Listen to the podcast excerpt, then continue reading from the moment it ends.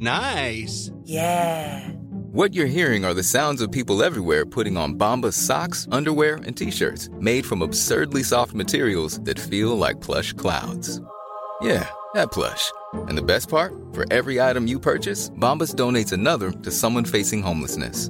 Bombas. Big comfort for everyone. Go to bombas.com slash ACAST and use code ACAST for 20% off your first purchase. That's bombas.com slash ACAST. Code ACAST.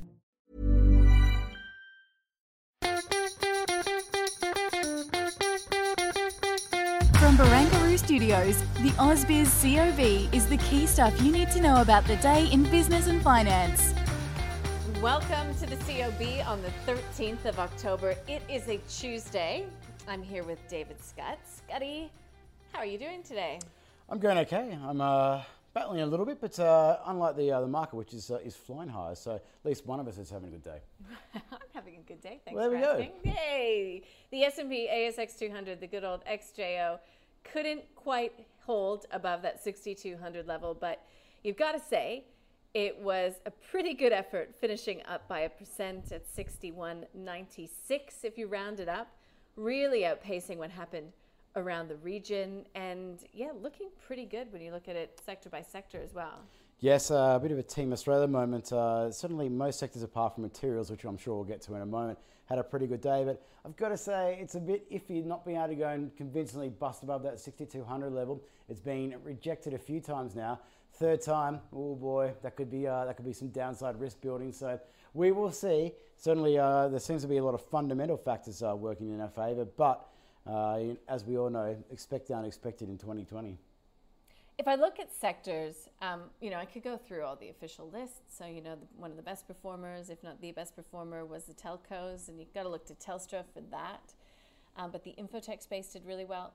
Financials looking pretty sweet. So it was, uh, you know, an AGM heavy morning. We had CBA out this morning. We heard from the chair, Catherine Livingstone, looking to resume its normal payout ratio as soon as possible. Telstra looking to hold that 16 cent dividend, doing really good shares, things for its share price up by 4.5%. And then we've got the Apple iPhone launch. And um, yeah, that might just give it another kick along tomorrow, you think? Uh, yeah, look, honestly, yeah, you would think so, but uh, more to the point, I think it should have been priced in months ago. Uh, you know, talk about this iPhone launch. Uh, you know, we saw the product offering. I think it came out uh, last month, and there was obviously not a phone there, and everyone's like, "Oh, it's going to be happening next month." So, um, at least for a month, uh, everyone has been talking about a 5G handset coming through. So uh, I was a bit, bit shocked and a bit miffed to see the Apple share price up six and a half percent overnight uh, on something that I know everyone should know about already. Um, so I'm not sure what's going on. Like, no, The same goes for the Amazon share price. Um, some in the market putting it down to the fact that Tuesday was Amazon Prime Day. you know, there was. That's no news though. That's Yeah. this is this, this is a weird market we're operating in. And look, let's be honest, it's incredibly frothy. But it's it's also just you know any news. You know any news is sort of an excuse sometimes to send these things higher. It is. It's uh, but uh, look, you've got to go and wonder. You know, this instant repricing when things have been known in the market is a big warning sign for me. It's a bell ring moment, uh, which is kind of telling me that something's not right out there. When it comes back to the uh, to the iPhone, um, I, find it really interesting like, how much excitement there is about the 5G handset as well. Um, as someone who has a 5G handset already, uh, with another manufacturer, obviously, of course, but uh, I really can't tell any difference between my old one from two years ago and the new 5G handset. In terms of speed and download, all that kind of stuff, you want to go look at a video, um, there's, there is no noticeable differential, I can tell you, and that's on the 5G speeds. Yeah. So I just wonder whether. Some might say you should have bought Apple. You know, well, no, I was, Apple fanatics anyway. No, but I'm just, I'm, I'll be intrigued to see beyond all the fanboy and fangirl uh, you know, stuff that we're going to see come out from this product launch, which is always like the, the exuberance that comes out of it. I want to go and speak to the average person, just tell me, like, no, a couple of months after getting the phone, is there any really noticeable difference between that and their old handset? And I'll be surprised if people can tell me, oh, well, it's, you can you can tell it's got a better camera and everything else. Like, I think it just depends on who you speak with, to be totally honest. But I do know that there will be COVID safe measures in place at Apple stores. I mean, already you have to get your temperature taken and wear a mask to go in. Can you imagine Store. how long the line's are going to be to go and get an iPhone? There'll be one from here to Timbuktu. So uh, we'll uh, we had to go and do a story on that maybe. Okay, so that is well a, a, little bit as to what went on in the market today. You've got to talk about coal. You know, coal was in focus because we have some reports, some reports that industry has confirmed that uh, Chinese ports are not accepting Australian coal, whether or not it's politically motivated. You know, we know that this has happened before. We know that there are quotas in place. But I think that the bigger point is that the reality is, is relations between Australia and China are not well. China has taken action against some of our exports uh, to the country, and so there's a lot of sensitivity around this narrative, especially when you've got a U.S. government and really sort of bipartisan support in the U.S when it comes to the decoupling from China. Uh, you know, this, this, is, this is a reality. Yes, it's uh, as you mentioned, it's, it's part of an ongoing process when it comes to Australian coal exports into China. Uh, it does leave you a bit uneasy, and uh, it's been mentioned before, and uh, probably worthwhile mentioning again that uh, a lot of people seem to say like, "Oh no, there's there's no potential threat to Australia's iron ore exports," but is there? Because it's it realistically, you know, if this is part of an ongoing process, and we know that we're seeing with other things, barley, beef, bold red wines, the list goes on now. Uh, this is part of a longer lasting trend when it comes to coal. Well, coal is our second biggest export item by dollar value. Then we have LNG. Now, depending on which month you want to go and look at, LNG, China in the spot market uh, is the biggest, uh, no, takes the biggest supply from Australian LNG and obviously the, clearly the largest uh, importer of Australian iron ore. So uh, they are moving up the value chain when it comes to some of these uh, these particular items. So one to keep an eye out on for sure. Yeah, I think I said it earlier that it's just it's a vulnerability, and we feel very exposed, and rightfully so when you hear word that uh, Chinese exports or, or, Australian exports into China are being held up because you know your mind does go to. Um, you know how how dependent we are on China as an export market. Yeah, concentration risk is definitely yeah. high. And it probably begs to know that there's some, some good in the, uh, the government's push to try and encourage some, uh, some value add manufacturing to go and take what we have in the resources space, the wealth there, and go and making it something with a little bit more value behind it. We could look ahead Actually, just on that Apple thing, um, just a little bit of a side note. We spoke with Tinybeans. TNY is the ticker code today. It's done a deal with Apple on editorial content, no money in it. But the CEO, Eddie Geller, telling Ingrid today that, hey, it's just good to have that association.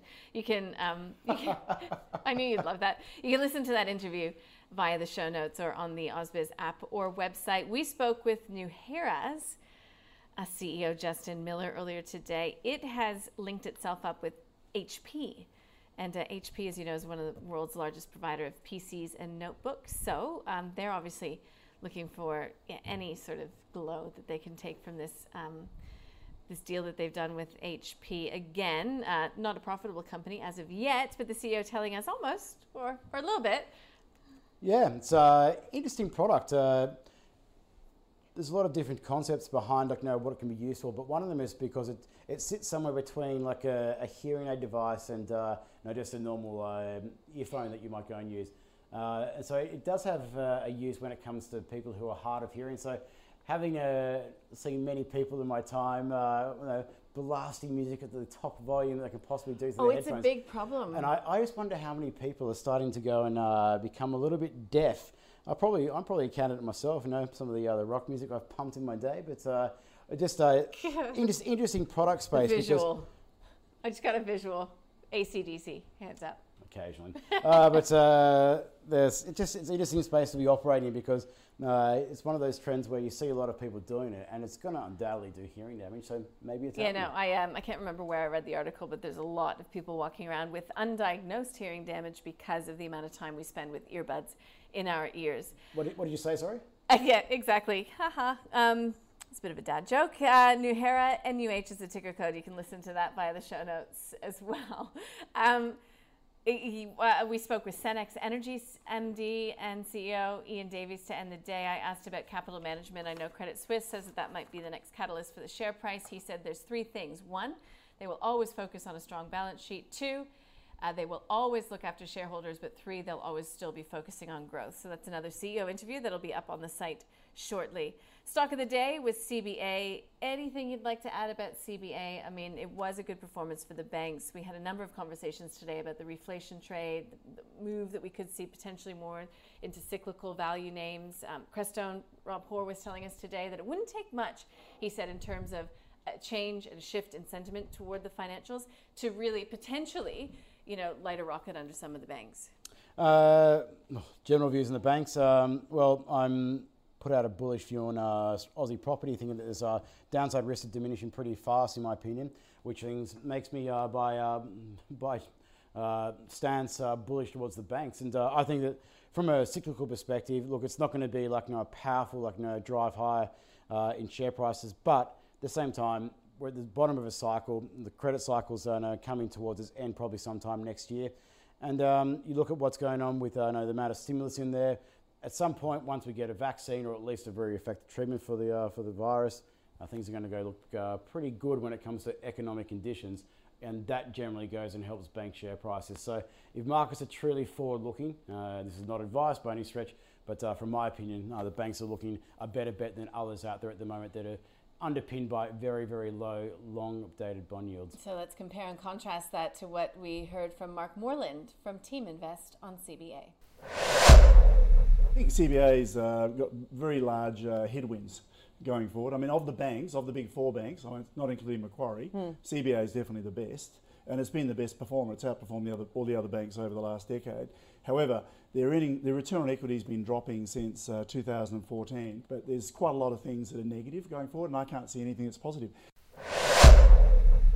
I think with it comes to CBA, I share Mark's concern. Got, the banks are up 35% as a sector since March. And frankly, bank PEs that are, I, had a quick look, I think the light, the cheapest might be NAB at 14.5, then the 16, 16, 17. I mean, these are really expensive prices to pay for low growth businesses. And I don't mean low growth in a pejorative sense. I mean it, as Mark suggested, it, you know, it is going to be GDP ish, property price ish over the next five or 10 years. So where does the where does the surplus growth come from? I don't think you can find it. If you can't find it, then you've got to pay a decent price. I think, look, if you bought banks in March, April, May, congratulations, you've done really, really well. I don't know how CBA puts on a market beating performance from here when you combine that high PE and, and potential headwinds slash low growth. And that was Scott Phillips from the Motley Fool talking about CBA. So, yeah, there you go. That was the stock of the day. And we will get a look into the U.S. banks tonight. We will be hearing from JP Morgan and Citigroup, both releasing results on Tuesday. Overall, uh, analysts expect third quarter S&P 500 earnings to have fallen 21%. So that would be a big improvement from a drop of 30.6% in the second quarter, and that's according to data from IBES and Refinitiv, which is uh, Reuters. So there will be a lot to chew over when it comes to earnings season. And to be honest, a lot of people out there, a lot of market participants are looking forward to having a bit more corporate news to chew over when it comes to the U.S. corporates. Yeah, look, quarterly reporting season is always interesting, but We've got the problem this year that a lot of it is a false economy. A lot of it is being driven by one off temporary factors, and that's what's going to make it so difficult to try and ascertain how robust this earnings recovery is going to be. So we'll maybe get a little bit of insight there, but you've, you've got to remember too that so much stimulus has been flushed through that US economy, just like it has here. Uh, that won't be an ongoing process uh, for years. That will be you know, coming to an end either know, this year, depending what happens with the uh, fiscal negotiations, or at least at some point next year. Yeah, but that's a known known. So we will be looking at how these uh, companies have come through, where they're seeing any growth, if any, and of course, looking at the strength of the balance sheet. So that is a little bit of what's happening through the overnight. Um, we, of course, have a bunch of US data. None of it is sort of, uh, I don't think, top tier, but we will get the Westpac Consumer Sentiment read tomorrow at 10.30 a.m., HIA new home sales at 11 here in Australia, building activity for June at 11.30 a.m. from the ABS. And um, that, should, that should do us. We'll be speaking with Alex Truman from Bondi Partners about the U.S. election, everything U.S. election. And um, we've got Richard Hayes joining us from the Perth Mint. He's at Diggers and Dealers. Too bad we won't be able to hold another gold bar. Probably worth 1.6 million now compared to the last time we was here. It was 1.5 million. So, but uh, always good to go get uh, the view of uh, all the gold miners at the moment. Obviously, very uh, hot space, and uh, a lot of people are you know, enjoying the ride. Yeah, we've got a lot of great interviews coming up tomorrow. We do hope you can join us for yeah, for the live stream, we kick it off at 8:30 a.m. We go through the date of the call at 12. We have Startup Daily at 2, and we wrap the markets at 4. And then we do the COB, and it was a pleasure doing it with you today, Scotty. As always, I always enjoy our chats in the afternoon. So uh, everyone, uh, stay safe out there. We'll uh, we'll catch you bright and early and uh, 8:30 tomorrow morning.